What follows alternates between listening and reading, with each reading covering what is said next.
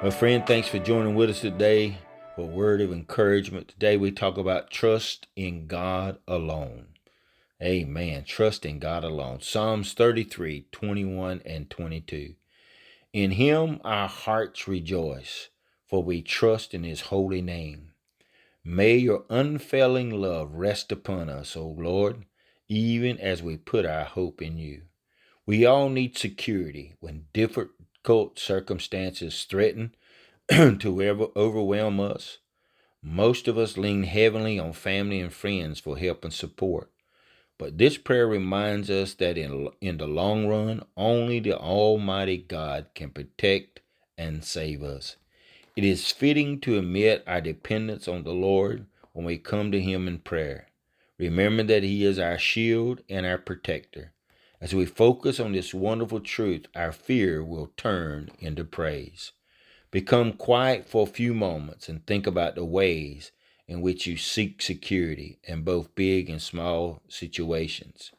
Then confess to God that in the future you will trust fully in Him alone. Lord Jesus, our hope and our salvation, surround us with your unfathomable love and protection. Friend, put our trust in the Lord, for He alone. Man will let you down, circumstances will arise. Put your trust in the Lord, for the Lord is eternal, and He is our strength and our protector. May He bless you and keep you today. In Jesus' name we pray. Amen. A word of encouragement is produced by Turning Point Ministries. Our mission is to saturate the world with the life giving power of Jesus Christ. We need your help to do this. You can support us by going to tpworship.com and click on the Giving tab. Follow us on Facebook and Twitter.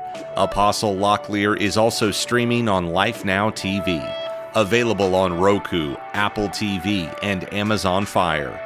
Download our mobile app for Apple and Google. It is time to live your best life now.